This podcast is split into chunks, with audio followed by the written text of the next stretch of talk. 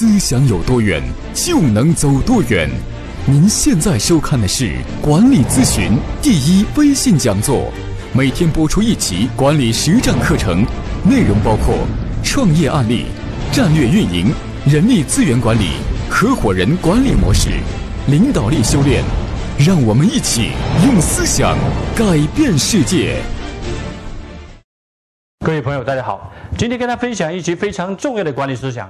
作为一家公司的老板、总裁，如果你在公司里面犯了五个非常重要的管理的错误，你会发现造成巨大的管理的内耗。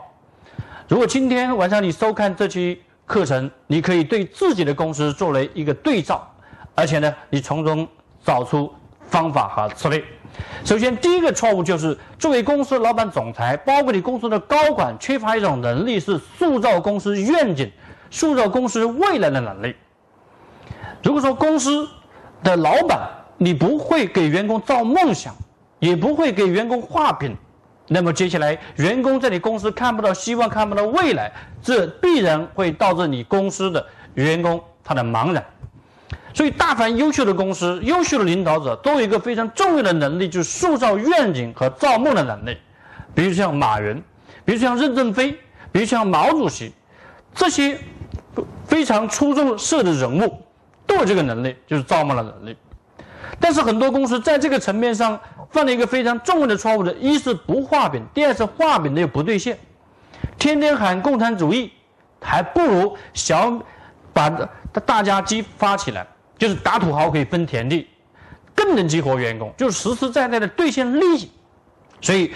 这是很多公司在这个愿景管理的时候经常犯的一个错误，就是一要么就不愿意塑造公司的未来的梦想，或者是本身老板你就没有方向和没有梦想。第二就是你有了梦想，有了方向，你造了梦想，但是不去兑现，从你的身上让员工看不到你真正在为这个梦想而奋斗。这就是一个极其大的错误。那么还有一个非常重要的错误呢，在这个层面上的错误呢，就是你没有及时的公开你公司的激励政策。你有了梦想，有了目标，有了饼画了，但是你却没有相应明确的激励目标，这是极其错误的。有些管理者对员工说：“干得好，我给你加薪；今年把业绩完成了，我给你兑现多少利益。”而这些都是叫口头的承诺，让员工是没有安全感的。那么，作为一家公司老板、总裁，在塑造愿景、梦想方向的时候，一定要记得把你公司清晰的、明确的激励政策尽早的明确化，而且要公开出来。一旦公开，就不可以随便更改。很多些公司就缺少这一点，每年制定相应的目标，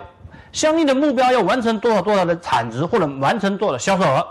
但是。却没有公开同步的激励政策，这是极其错误的，这就是让员工没有安全感的表现，这是第一个层面的错误。这个错误就是缺乏塑造愿景、缺乏造梦想，以及缺乏有效的明确激励政策的这个错误。第二错误就是只给员工压力，但是不给员工激励。那么很多领导呢，给员工下达工作任务指标的时候。让员工承诺说干不到怎么办？让员工干不到，接下来，比如说有些公司用乐捐的方式来逼迫员工，有些公司用罚款的方式来逼迫员工，这都是违背人性的。你可以用压力的时候，更要是给员工激励。那么给员工激励，有短线的激励和长线的激励一定结合起来。员工在某个节点里面做得好的业绩贡献、文化贡献，都也以给给他激励。那么，让员工有五星十长的这样的一个晋升的阶梯，让员工的每年的工资加工资有一次破格加薪的机会。传统的公司是每年只有一次加薪机会，但是我们所分享的合伙人管理模式，给员工要做到奋斗者为本，要保护强者的利益的话，每年给这些奋斗者有一次破格加薪的机会，激励员工。那么员工居然能够做得好。嗯那么过程中就得到激励，员工的干劲就自然而然就激发出来了，啊，这就是第二个层面，只会给压力不给激励的第二个错误。学习投资未来，知识改变命运。欢迎您参加王国忠老师主讲《移动互联网商业模式，阿米巴加合伙人管理模式系统解决方案高管总裁班。内容包括移动互联网五大商业模式，阿米巴十大操作模式，股权激励十大操作模式，引爆团队动力六大机制，最具激励性的五星十档薪酬机制，高效执行力 OKR 考核机制，高效运营管理五大机制，企业文化六大落地机制，合伙人六大核心制度。课程来自管理咨询落地实战干货，配教材、模板和工具，终身免学费复训。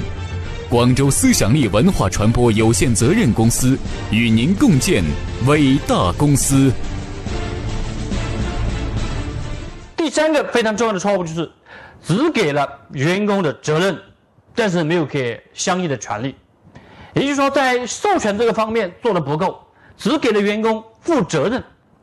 比如说，有些公司领导让这个某某一个主管负责这个事情，但是给员工相应匹配的资源不够，